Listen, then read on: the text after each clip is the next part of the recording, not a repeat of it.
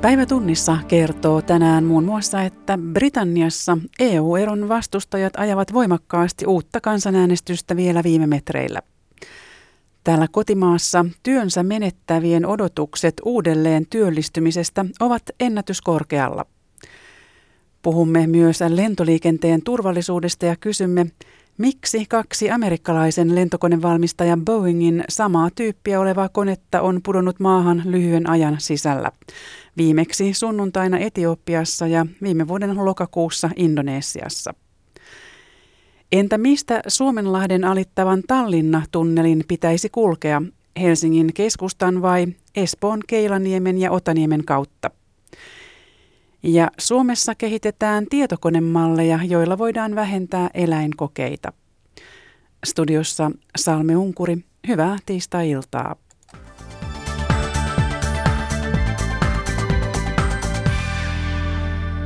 Britannian laskettuun EU-eroon on enää runsaat kaksi viikkoa. H-hetken lähestyessä eroa vastustavat kansalaiset ajavat voimakkaasti uutta kansanäänestystä. EU-erikoistoimittaja Susanna Turunen tapasi kansalaisaktivisteja Oxfordissa. Mielipiteet ovat kääntyneet eron vastustajien hyväksi. Sataa vettä, vaikka välillä paistaa ja tuuli on hyinen. Silti Oxfordin keskustaan pullollaan ihmisiä ostoksilla tai muuten vaan ulkoilemassa. Kävelykadulla ihmismassan takaa siintää tutun EU-sininen banderolli, jossa lukee Oxford for Europe. Kansalaisjärjestöllä on kova tavoite perua Brexit ja myös kova kiire. Well, you've got, you've got to take account of the fact this is happening all around the country. There are many, many, there are many thousands of people around the country doing what we're doing today. Sanoo Peter Burke, järjestön puheenjohtaja. Oxford for Europe on vain osa maanlaajuista anti-Brexit-verkostoa. Kaikki huipentuu Lontooseen 23. päivä maaliskuuta. Jättimäiseen mielenosoitukseen odotetaan satoja tuhansia ihmisiä. Sana kulkee somessa, netissä ja vanhanaikaisesti lentolehtisillä. Tuhannet aktiivit kampanjoivat kansanäänestyksen puolesta ympäri maata. David Scroops ei voi ymmärtää maamiehiään ja arvelee, että vielä on pieni mahdollisuus kääntää historian kulku. It technically could, yes. Um, it's maybe a 10 or 20% chance. I'm not very hopeful. EUn ystävien tavoite himmeni hiukan eilen, kun pääministeri Theresa May vihdoin sai EUlta tavoittelemansa laillisesti sitovat vakuudet siitä, että sopimus ei sido Britanniaa EUhun ikuisesti Irlannin rajakiistan takia. Toisen kansanäänestyksen nokkamiehiin kuuluva Hugo Dixon on vakuuttunut siitä, että kansa saa vielä uudelleen arvioida eron eli jää unioniin. Because the first referendum was on a fantasy. It was on something non-specific. It was about Brexit and nobody knew what Brexit means. Um, there has been a big shift We only started this campaign. Ero myytiin fantasiana, nyt kun se on tajuttu, ettei mikään ole totta, mielet ovat muuttuneet. Mielipidemittaukset osoittavat todella, että nyt enemmistö olisikin EU-jäsenyyden kannalla. Briteillä on kova viikko edessä. Illalla parlamentti äänestää erosopimuksesta. Sen odotetaan kaatuman yhä. Jos niin käy, huomenna äänestetään sopimuksettomasta erosta, jolle parlamentissa ei ole enemmistöä. Lopulta torstaina päädyttäisi hakemaan neuvotteluille jatkoaikaa. Se on uuden kansanäänestyksen ja EUn kannattajien paras mahdollisuus muuttaa historian kulku. Oxfordista Susanna Turunen. Ja tuoreimmat tiedot Britannian parlamentin äänestyksestä löytyvät osoitteesta yle.fi kautta uutiset. Britannian EU-ero koskettaa suhteellisesti eniten tiettyjä pieniä EU-kansoja. Irlantilaisista, liettualaisista ja latvialaisista jopa 6-7 prosenttia asuu nykyään Britanniassa. Nyt lähestyvä Brexit kiihdyttää paluumuuttoa Baltiassa. Riasta Markus Kuokkanen. Kahdeksan vuotta sitten latvialainen Arturs Gisnerskis totesi, että hänellä ei ole varaa jatkaa graafisen suunnittelun opintoja. 21-vuotias mies jätti opinnot kesken ja lähti Riasta tarjoilijaksi Lontooseen, jonne moni tuttu oli jo ehtinyt siirtyä. Nuoren miehen tarina on Latviassa hyvin tyypillinen. Kymmenen vuotta sitten Latvian iski kova talouskriisi. Silloin kymmeniä tuhansia ihmisiä muutti vuosittain parempien palkkojen perässä, varsinkin englanninkielisiin maihin, Britanniaan ja Irlantiin. Latvian väkiluku pieneni kova vauhtia. Nyt jopa 6 prosenttia latvialaisista asuu Britanniassa. Myös liettualaisista ja irlantilaisista noin 6-7 prosenttia on ehtinyt siirtyä Britannian työmarkkinoille. EU-kansalaisten virta Britanniaan lähti kutistumaan heti Brexit-äänestyksen jälkeen, kun punnan arvo putosi ja taloustilanne parani muualla. Muuttoliikkeitä tutkiva Elina Apsite-Berina Latvian yliopistosta sanoi, että Latviassa näkyy nyt paluumuuttotrendi. They have often lost employment back in the UK. Jotkut latvialaiset ovat jääneet työttömiksi, kun Britannian yritykset ovat muuttaneet tai irtisanoneet ihmisiä Brexitin vuoksi. Brexit ei kuitenkaan ole muuttanut isoa kuvaa. Latviasta lähtee edelleen enemmän ihmisiä kuin sinne palaa. Britanniaan saapuu edelleen enemmän EU-kansalaisia kuin sieltä lähtee. Artur Gisnerskis on nyt palannut kotiseudulleen.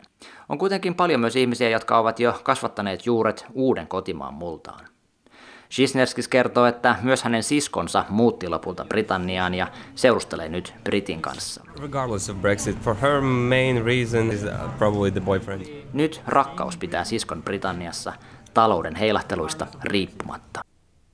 Yhä useampi palkansaaja uskoo löytävänsä uuden työn, vaikka saisi potkut nykyisestä paikastaan. Työ- ja elinkeinoministeriön työolobarometrin mukaan yli 40 prosenttia työntekijöistä pitää uuden työn löytymistä varmana. Erityisesti yli 55-vuotiaiden odotukset ovat muuttuneet selvästi aiempia vuosia valoisammiksi. Timo Keränen. Posti on yksi työpaikoista, joita on myllerretty viime vuosina ennätystahtiin. Väkeä on vähennetty ja vanhoja tehtäviä lakkautettu kokonaan, kertoo työhyvinvointijohtaja Anne Talkreen.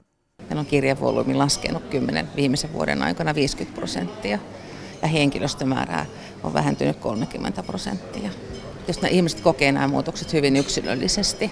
Viime vuonna postin työntekijät kuitenkin kokivat myös helpotusta. Työttömäksi jääneet alkoivat päästä aiempaa paremmin uuteen alkuun, postinjakelun valtakunnallinen pääluottamusmies Satu Ollikainen. Ensi alkuun, kun irtisanottiin ihmisiä, niin ne jäivät työttömäksi pitkäksikin aikaa ja lähtivät kouluttautumaan. Mutta nyt viime vuoden aikana niin on selkeästi näkynyt se, että työttömyys on vähentynyt tällä alalla. Että ihmiset on selkeästi saanut niitä koulutusta vastaavaa työtä tai muuta työtä tai sitten jääneet jollekin eläkkeelle tai vastaaville. Sama on tapahtunut muuallakin. Työ- ja elinkeinoministeriön kyselyn eli työolobarometrin mukaan yli 80 prosenttia palkansaajista uskoo saavansa uuden työn, jos entinen menee alta. Luottavaisimpia ovat nuoret, mutta eniten ovat parantuneet yli 55-vuotiaiden työllistymisodotukset. Yhä useampi pystyy myös vaikuttamaan omaan työtahtiinsa ja tehtäviinsä, tosin alakohtaiset erot ovat suuria. Koetko, että työntekijät ovat saaneet riittävästi itse vaikuttaa työn sisältöön ja työoloihin? No jos me puhutaan ihan tästä postijakelusta, mikä varmaan mielletään, että tämä posti on postijakelua, niin aika heikosti siinä on pystytty vaikuttamaan, koska postimäärä on vähentynyt, niin on tarvinnut tehdä, tehdä sen eteen töitä. Talouden kasvun myötä varsinkin yksityiset ovat palkanneet lisää väkeä. Varsinkin metallialoilla työvoimasta on selvää pulaa, Tähän toimitusministeri Jari Lindström tarjoaa lääkkeeksi koulutusta. Ei millään yhdellä kahdella keinolla, mutta kyllä se yksi ratkaiseva keino on se, että miten me saadaan näitä nopean koulutuksen väyliä yhä enemmän käyttöön. Silloin puhutaan muuntokoulutuksesta, täsmäkoulutuksesta, oppisopimuskoulutuksesta.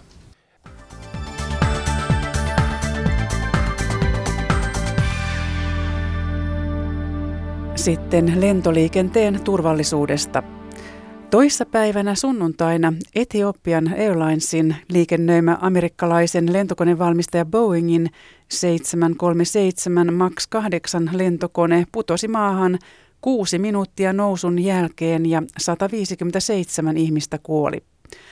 Samanlainen kone putosi lokakuussa Indonesiassa 13 minuuttia nousun jälkeen ja tuossa onnettomuudessa kuoli 189 ihmistä. Totti Toivosen vieraana on liikenne- ja viestintävirasto Traficomin ilmailujohtaja Pekka Henttu, joka arvioi aluksi, miten on mahdollista, että kaksi samanlaista upouutta konetta on pudonnut alle puolen vuoden sisällä, molemmat pian ilmaan nousun jälkeen. No siinäpä se, mistä olisi sitten kysymys. Ja tietysti tässä vaiheessa, spekulatiivisessa vaiheessa, haetaan yhteisiä tekijöitä.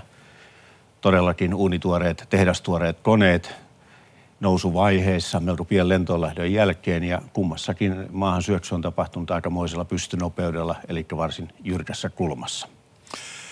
Kerrotaan vielä lyhyesti, että mitä näistä tiedetään. Siis koneet nousi ilmaan, sitten on jonkinlaista epätarkkuutta siinä, että koneet ovat käyttäytyneet epäloogisesti korkeuden suhteen vai mitä muuta?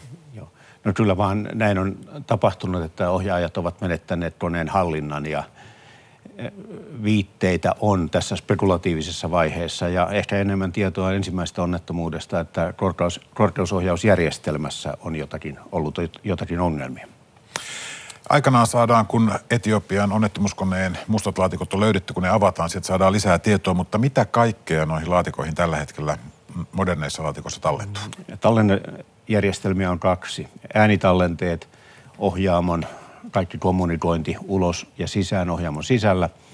Ja sitten toinen tar- äh, tallennin taltioi runsaat sata muuttujaa, parametria lentotilasta, korkeudesta, nopeudesta alkaen, primääriindikaattoreista ja niin poispäin. Varsinaista ohjaamon videointijärjestelmää ei koneessa kuitenkaan ole tällä hetkellä. Pitäisikö semmoinen olla?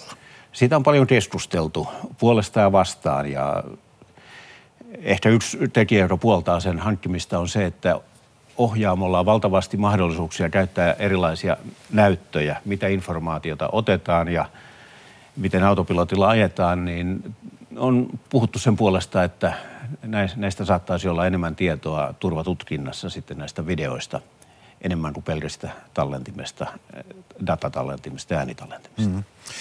Arvelit jo eilen, kuten tuossakin äsken jo sanoit, että tämän Boeingin konetyypin korkeusohjausjärjestelmässä tai lentäjien koulutuksessa voisi olla jonkunlaista ongelmaa. Minkälainen vika tai epäselvyys voi olla kyseessä? Boeing julkaisi heti onnettomuuden, ensimmäisen onnettomuuden jälkeen tiedotteen ja viikko tapahtuman jälkeen sitten ohjeistusta lentoyhtiöille liitettäväksi toimintakäsikirjoihin ja pilottien koulutukseen liittyen juuri tilanteeseen, jossa korkeuden, korkeusohjausjärjestelmään tulee tietty vikatilanne, väärää tietoa tulee sisään väärästä anturista tai viallista anturista johtuen, nimenomaan kohtauskulma-anturista – tulee ja ohjeistus siis, miten toimitaan näissä tilanteissa. Se antaa selkeän viitteen, mistä on ollut kysymys. Eli onko kyse siitä, että kone painaa suor, automaattisesti nokkaa alas ja onko jopa niin, että tässä koneissa, näissä makseissa, makseissa ei saa sitä järjestelmää pois päältä? Joo, kyllä se näin on. Eli järjestelmän tarkoituksena olla turvajärjestelmä. Eli jossa nopeus pääsee suuren kohtauskulman ansiosta niin pienenemään ja automatiikka on kehitetty turvaamaan, eli painamaan nokkaa alas, äh, keräämään lisää nopeutta. Ja toden totta, näihin liittyy, tähän liittyy nimenomaan se erityispiirre, että tätä järjestelmää ei pysty sitten poistytkemään. Ja tähän toimintamalliin juuri Boeing antoi lisäohjeistusta, miten toimitaan tässä tilanteessa.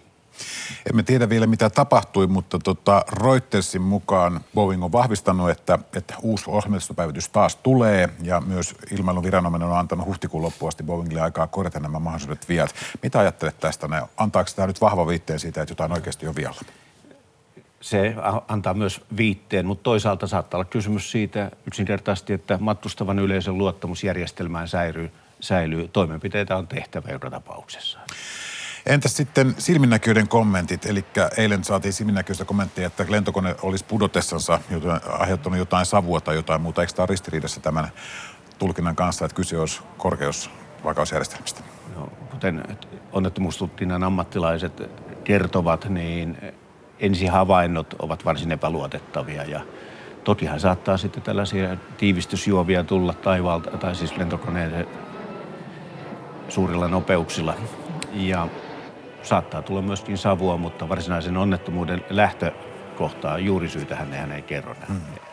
Tähän mennessä useampikin lentoyhtiön Etiopian Airlinesin lisäksi aiheuttanut tai laittanut koneet lentokieltoon ja näin on tehnyt myös ainakin Kiinan valtio. Mitä ajattelet näistä lentokieloista? Onko se järkevää? No, lentokielto on äärimmäinen eh, toimenpide, mutta mielenkiintoista on sitten nähdä, kuinka lentokielot sitten puretaan. Tässä vaiheessa, kun kielot on asetettu, niin varsinaista tietoa faktaa on ollut äärimmäisen vähän, tuskin ollenkaan, muuta kuin että kone on tuhoutunut. Ja näin ollen seuraan mielenkiinnolla, niin kuin varmaan koko ilmailuyhteisö, millä perusteella sitten asetetut kiellot puretaan. Kuinka yleisiä tällaiset lentokiellot ovat? Hyvin harvinaisia. Muista lähihistoriassa voin 787 alkuvaiheessa akkuongelmien vuoksi, niin lentokonetyyppi oli maadotettuna jonkun aikaa. Kyllä niitä on tapahtunut. Uusille ja vanhoille koneille. Mitä tämmöisen lentokielon asettaminen merkitsee lentoyhtiölle ja toisaalta lentokoneen valmistajalle? Aika isoja tappioita. Kyllä, mainetappioita kummallekin ja äh, kysymys on kansalaisten matkustavan yleisen luottamuksesta lentoliikennejärjestelmään. Mutta lentoyhtiölle se saattaa olla varsin dramaattinenkin. Kuvitellaan, että ongelmakoneen, kieltoon asetetun koneen äh, on yhtiön päätyyppi, eli liiketoiminta kärsii valtavasti ja saattaa jopa kaataa yhtiön kriittisessä tilanteessa. Puhutaan vielä ihan lopuksi siitä, että minkä takia nämä lentokoneet oikein putoavat. Onko ne yleensä teknisiä vikoja vai ihmisten syitä, inhimillisiä virheitä? No inhimilliset syyt tänä päivänä ovat suurin tekijä ja merkittävin onnettomuusalue, osa-alue, lento, lennon osa-alue, jossa näitä tapahtuu, on kiitotie-onnettomuudet.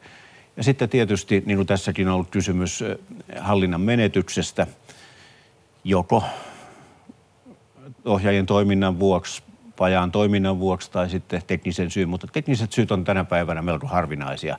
Näinhän ei ollut ilmailun alkuvuosina. Hmm. Eli ainakin koneet ovat parantuneet. Kyllä.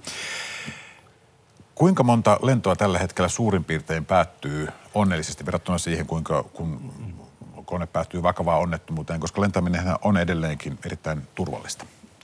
Kyllä.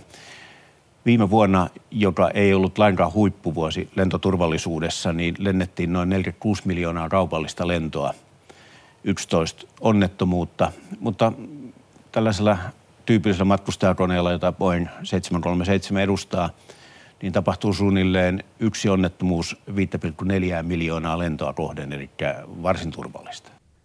Näin vakuutti liikenne- ja viestintävirasto Traficomin ilmailujohtaja Pekka Henttu, jota haastatteli Totti Toivonen. Ja kerrotaan vielä, että lentoyhtiö Norwegian asettaa Boeing 737 MAX 8 lentokoneensa lentokieltoon. Yhtiö operoi koneella myös Helsingistä.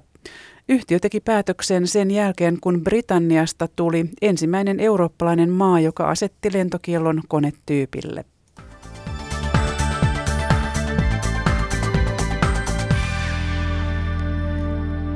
Ja ilmasta maan alle eli Helsinki-Tallinna-tunnelin rahoista ja linjauksesta. Uudenmaan liiton maakuntahallitus linjasi eilen äänin 10.5, että Suomenlahden alittava Tallinna-tunneli kulkisi Suomen päässä Helsingin keskustan kautta, ei Espoon, Keilaniemen ja Otaniemen kautta. Peliyhtiö Roviosta tunnettu liikemies Peter Westerbakka on hankkimassa rahoitusta Kiinasta Espoon kautta kulkevalle linjaukselle. Marja Alakokon kanssa aiheesta ovat keskustelemassa Espoon kaupunginhallituksen sekä Uudenmaan liiton maakuntahallituksen puheenjohtaja kokoomuksen Markku Markkula ja Helsingin kaupunginvaltuuston puheenjohtaja Vihreiden Otso Kivekäs. Maakuntahallituksen lopullinen päätös linjauksesta saadaan vuoden lopussa, mutta mitä eilinen päätös tarkoittaa? Markku Markkula vastaa. No ensinnäkin tämä meidän päätöshän ohjeisti nyt meidän omia valmistelijoita. Siinä mielessä tämä on valmistelua koskeva päätös ja tästä sitten eri tahot antavat, ei pelkästään tästä, vaan koko tästä maakuntakaava 2050 antavat omat lausuntonsa, kommenttinsa ja nyt tähän tulee varmaan vauhtia niin Westerpakalle kuin kaikille muillekin ja myös kunnille nähdä, että mitä ratkaisuja oikeasti halutaan ja mitkä ovat ne perustelut. No voiko tämä vielä muuttua tämä voi, linjaus? Voi tietenkin muuttua muuttua ja nythän joka tapauksessa sekä EU-direktiivit että meidän lainsäädäntö edellyttävät niin hyvää menettelyä, jossa hyvin yksikäsitteisesti sanotaan, että pitää olla vaihtoehtoja. Ja tämä kaikki on vielä joka tapauksessa tehtävä myös tälle linjaukselle, jota nyt on tässä maakuntahallituksen enemmistön päätöksessä haluttiin viedä eteenpäin. Minä olisin halunnut viedä samanaikaisesti useita linjausvaihtoehtoja, jotta niin kuin tälle kansalaisten kuulemiselle ja yritystoiminnalle ja rahoitukselle annettaisiin enemmän mahdollisuuksia. No mitä Otto Kivekäs sanoo? Otso. Otso, anteeksi. Mm, tässä meillähän on olemassa oleva jo yksi linjaus vanhassa voimassa olevassakin kaavassa. Ja nyt se kysymys on oikeastaan siitä, että pitääkö nyt lisätä uusia linjauksia. Että jos joku toisi nähtäville perustelun syyn, että miksi meillä on joku muu linjaus, joka on realistinen toteuttaa kuin keskustan kautta. Miksi, miksi Espoo-linjaus ei ole realistinen? Jos me katso, no siis mä en sano, että se ei ole, mä epäilen, että se ei ole, mutta kukaan ei ole osoittanut, että se olisi. Mitään laskelmia siitä mä en ole nähnyt, että miten ihmiset sieltä jakautuisi Helsingin seudun joukkoliikenteen verkkoon. Se tulee kymmeniä tuhansia ihmisiä päivässä. Jos se menisi Keilaniemen kautta, niin se ihmismäärä, mikä jatkaisi Keilaniemestä Helsingin keskustaan, olisi suunnilleen vastaava kuin mitä länsimetrolla menee nyt. Suuruusluokka olisi sama. Ei länsimetroon mahdu toinen mokoma ihmisiä, se on jo melko täysi. Ja tätä kysymystä ei ole käsitelty mitenkään. No mitä jos tähän on joku vastaus, tähän? Tämähän on juuri se, mikä nyt pitää perusteellisesti selvittää. Sen takia meillä no, on YVA-lainsäädäntö ja strategisten ohjelmien lainsäädäntö, joka pakottaa. voi edelleen selvittää aivan vapaasti. Sitten jos joku osoittaa, että on niinku mitään perusteita olettaa, että tämä olisi jotenkin mahdollista, niin sen jälkeen voidaan lähteä käymään keskustelua, että lisätäänkö no, kaavaan Voidaanko jotain. tehdä sellainen järjestely, että se tunneli kulkisi Espoon ja Helsingin keskustan kautta ja menisi lentokentälle? Onko se mahdollista tällainen kompromissi? No kaikkihan on mahdollista, mutta olennaisin kysymys tässä on varmaan lentokenttä ja lentokentän saavutettavuus. Aivan, jos ja se tosin, jättää sitten sen, vaikka suoraan lentokentälle joo, Tallinnasta. Kyllä, ja sitten se, että mä olen kuvannut, että Suomen pitää nyt varautua, ennen kaikkea katsotaan kymmeniä vuosia eteenpäin, niin meidän pitäisi olla entistä houkuttelevampi, saada tänne entistä enemmän työpaikkoja. Me olemme jo nyt eräänlainen portti EU-hun, Eurooppaan, ja jos me tätä voimistamme, niin tämä tarkoittaa, että kun nyt lentokentällä on vuosittain 20 miljoonaa matkustajaa, niin meidän pitäisi varautua ja aika nopeasti edetä, että niitä olisi muutama kymmenen miljoonaa miljoonaa enemmän, jopa 50 miljoonaa. Tämä toisi sitä kasvua, kestävää kasvua ja silloin nämä raideyhteydet eri suunnista lentokentälle ovat ratkaisevia. Mutta sen tunnelin liikenteestä suurin osa ihmismääränä ei olisi matkalla lentokentälle.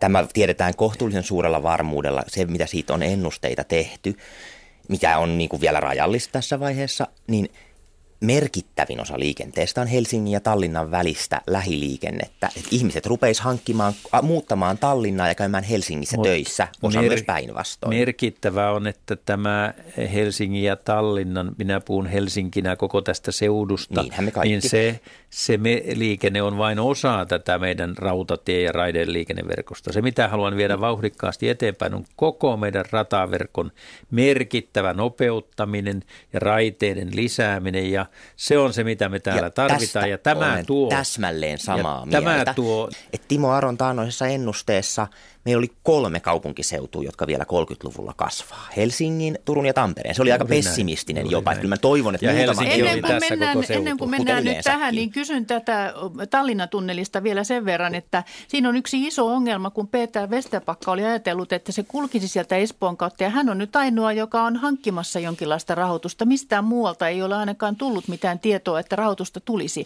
Minkälainen asia tämä on, Otso Kivekäs? Tässähän ei ole tehty päätöksiä rahoituksesta ja Peter Westerbakankin omissa selvityksissä on eri linjauksia, joista yksi on myös Helsingin keskustan kautta kulkeva. Tämä ei sinänsä millään tavalla estä sitä, että rakennetaan Westerbakan keräämällä kiinalaisella rahalla. Ja mä en ole toistaiseksi kuullut syytä, minkä takia se rahoitus vaatisi kulkemista nimenomaan Keilaniemen kautta. No mitä no, varten tarvitsee sen, Markku Markkula? Sen takiahan tässä tarvitaan ne yksityiskohtaisemmat suunnitelmat. Nyt Westerbakka joutuu niitä tekemään.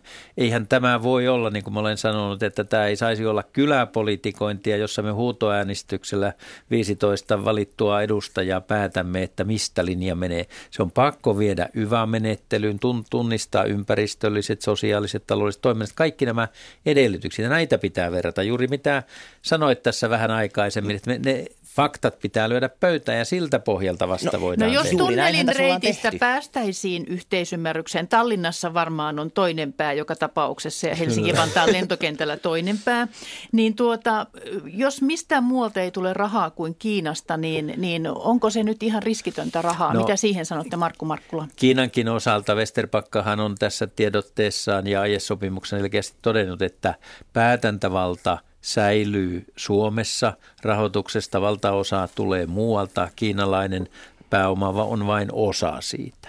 Ja tämä on olennaista. Kiinalaisethan rakentavat ympäri maailmaa merkittävästi tätä heidän, heidän verkostoaan, investoivat myös EUn sisällä. Meillä on monia maita, joissa on merkittävästi kiinalaista rahaa. Kyllä meidän tarvitsee kilpailuttaa, antaa yritystoiminnalle mahdollisuus. Me emme ole suunnitelmatalous perinteisessä mielessä tässä täytyy huomata, että me emme ole suunnitelmatalous, mutta Kiina on.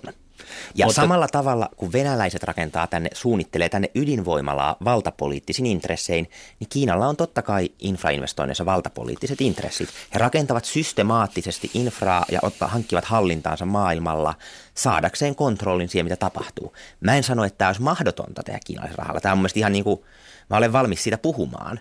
Mutta täytyy ja ymmärtää, että se on ulkopoliittisesti kuitenkin ihan aito kysymys. Että niin, kuinka että suuri Euroopassa, menee eurooppalainen kuin... kysymys, kuinka suuri osa meidän infrasta on Kiinan kontrollissa, ollaanko me pitkän päälle siirtomaa. No, se ei, ei ole kysymys yksityisestä rahasta, se on kysymys Kiinan valtion intresseistä. No jo kuvitellaan, että kaikista näistä ongelmista huolimatta, niin meillä olisi se tunneli tuosta, jossa puolen tunnin välein kulkisi tai puolesta tunnissa pääsisi Tallinnaan. Niin oletteko te Espoon ja, ja mm, Helsingin johtajina niin huolissanne yhtään siitä, että, että tunnelin kautta saattaisi tulla suuri houkutus muuttaa suurestikin täältä Tallinnaan, päästä tuonne keski-eurooppalaiseen, idylliseen, mukavaan kaupunkiin asumaan. Mä uskon siihen, että ihmiset saa asua missä haluaa ja se on positiivista, että heillä on vaihtoehtoja. Kuten nyt tässä seudullakin meillä on eri Näin. kuntia, joissa saa asua. Ja Helsingin seudulle, Helsinkiin, kuten Markkula sanoi, on hyvin suuri tunku. Ja me rakennamme parhaamme mukaan taloja, mutta silti asuntojen hinnat nousee. Ja siinä mielessä se ei ole uhka, vaan se on myös mahdollisuus. Meidän olennaistahan on, että me saamme yhteyden Eurooppaan Rail Baltican kautta ja että me lopultakin emme ole enää saari täällä Euroopan pohjoisrajalla. Me, meidän pitää geopoliittisesti yhdistyä Eurooppaan ja sitä kautta torjua näitä erilaisia uhkakuvia, mitä aina ihmisten mielessä on. Uskotteko, että tämä tunneli toteutuu? Helsingin ja Tallinnan välillä on tällä hetkellä sellainen matkustajalaivaliikenne, että missään muualla ei samaa liikennevolyymiä kuin jo nyt on hoideta laivoilla. Helsingin satama on maailman vilkkain matkustajasatama. Se on aika yllättävä uutinen, mutta se johtuu juuri siitä, että kaikkialla muualla tällaiset ja. liikennevälit hoidetaan jotenkin muuta. Minä Onko us- tämä kyllä vai Mä uskon, että se toteutuu. Se voi kyllä aikansa viedä, että ne optimistisimmat aikatauluthan eivät ole realistisia. Minä uskon, että tämä toteutuu juuri sen takia, että tämä Keilaniemi mitä hajauttaa samalla pääkaupunkiseudun kasvua. Samoin tämä tuo merkittävää lisää Vantaalle aviapoliksen ympäristö. Meidän pitää hajauttaa tätä kasvua. Helsinki-Tallinna tunnelihankkeesta olivat keskustelemassa Espoon kaupunginhallituksen sekä Uudenmaan liiton maakuntahallituksen puheenjohtaja kokoomuksen Markku Markkula ja Helsingin kaupunginvaltuuston puheenjohtaja Vihreiden Otso Kivekäs. Keskustelua johdatteli Maria Alakokko.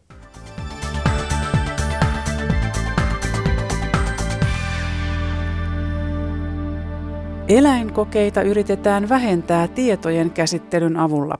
Helsingissä sijaitsevassa EUn kemikaalivirastossa eläinkokeita pyritään suitsimaan datan ja koneoppimisen avulla. Algoritmit eivät ole ainoa keino eläinkokeiden tarpeen vähentämiseksi. Teemu Hallamaa.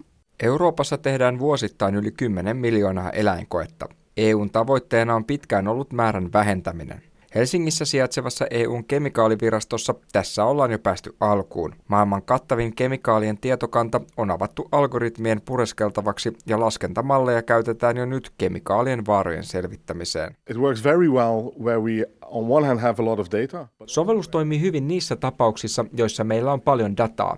Se toimii myös silloin, kun ennustettava asia on suhteellisen helppo ymmärtää. Esimerkiksi kemikaalien aiheuttamat reaktiot iholla ovat helppoja ymmärtää ja niiden suhteen voidaan saada tarkkoja arvioita, joihin voidaan luottaa, kertoo kemikaaliviraston laskennallisen arvioinnin päällikkö Mike Rasenberg. Fairly reliable predictions there and you can trust them. Täysin eläinkokeista ei olla pääsemässä eroon algoritmien avulla. Esimerkiksi kemikaalien perinnölliset vaikutukset ovat yhä liian kova pala koneelle. You still need to feed the machine data and knowledge. Koneoppiminen auttaa jo nyt huomattavasti, mutta eläinkokeiden lopettamiseen vaadittaisiin valtavasti lisää tietoa eläinkokeista. Pitäisi tuottaa paljon dataa ennen kuin se onnistuu, eli ehkä sadan vuoden kuluttua, huomauttaa Rasenberg. Maybe in a hundred years, I don't know. Dataa voidaan kuitenkin tuottaa myös muilla keinoilla kuin eläinkokeilla. Tampereen Hermannassa sijaitsevassa monikudosmallintamisen huippuyksikössä tietoa kerätään maljalla kasvavista ihmissoluista. Yksikön johtaja professori Minna Kellomäki. Me voidaan monikudosmallintamisen avulla niin,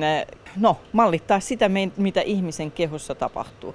Me voidaan tutkia sen avulla vaikka lääkeaineita. Me ei olla keskitytty siihen, me keskitytään mallittamaan erilaisia sairauksia vaikutuksia. Eläinkokeisiin tai datasta päätelmänsä tekeviin algoritmeihin verrattuna monikudosmallintaminen voi tulevaisuudessa olla huomattavasti tehokkaampaa. Me toivotaan, että me voidaan ottaa vaikka juuri sinun soluja ja hyödyntää niitä siinä mallin tekemisessä ja sitten katsoa, että miten sinu, sinun solut reagoi johonkin asiaan. Tulevaisuudessa jokainen meistä siis saattaa olla oman elämänsä koeeläin. Ja lopuksi vielä nuorten epävarmuuden ja turvattomuuden kokemuksista, jotka ovat lisääntyneet jyrkästi. Tämä käy ilmi valtion nuorisoneuvoston julkaisemasta barometrista, joka mittaa 15-29-vuotiaiden arvoja ja asenteita. Barometrin päätoimittaja Elina Pekkarinen. Tutkimuksen mukaan erityisesti tämä ihmisestä johtuva ilmastonmuutos on sellainen asia, jonka jota kohtaan koetut pelot on kasvaneet huomattavasti kymmenessä vuodessa. Samoin maailmanpoliittinen tilanne, kansainvälinen terrorismi ja maahanmuuttajien määrän lisääntyminen oli sellaisia, joissa oli ollut muutosta kymmenen vuoden takaisin. Mutta yleisesti ottaen sellaiset, mitä ei aikaisemmin ole kysynyt, kysytty, niin asiat, jotka herätti pelkoa ja epävarmuutta, niin olivat muun muassa hyvinvointipalvelujen tulevaisuus ja nuorten syrjäytyminen. Entä sitten klassinen pelonaihe eli sota, kuinka se ilmenee tänä vuonna? No arvoista kysyttäessä niin nuoret arvottaa rauhan toisiksi tärkeimmäksi arvoksi. Ja tässä nuorisobarometrissa kysyttiin nyt myös konfliktinratkaisutaidoista, joita nuoret piti erittäin tärkeinä mutta aseellista hyökkäystä Suomeen pelkäs kuitenkin vain viidesosa vastaajista. Olkoonkin, että tämä maailmanpoliittinen tilanne herätti huolta 40 prosentissa vastaajista melko paljon tai erittäin paljon. Matti Ylönen haastatteli. Tässä oli tiistain päivätunnissa. Kiitoksia seurasta.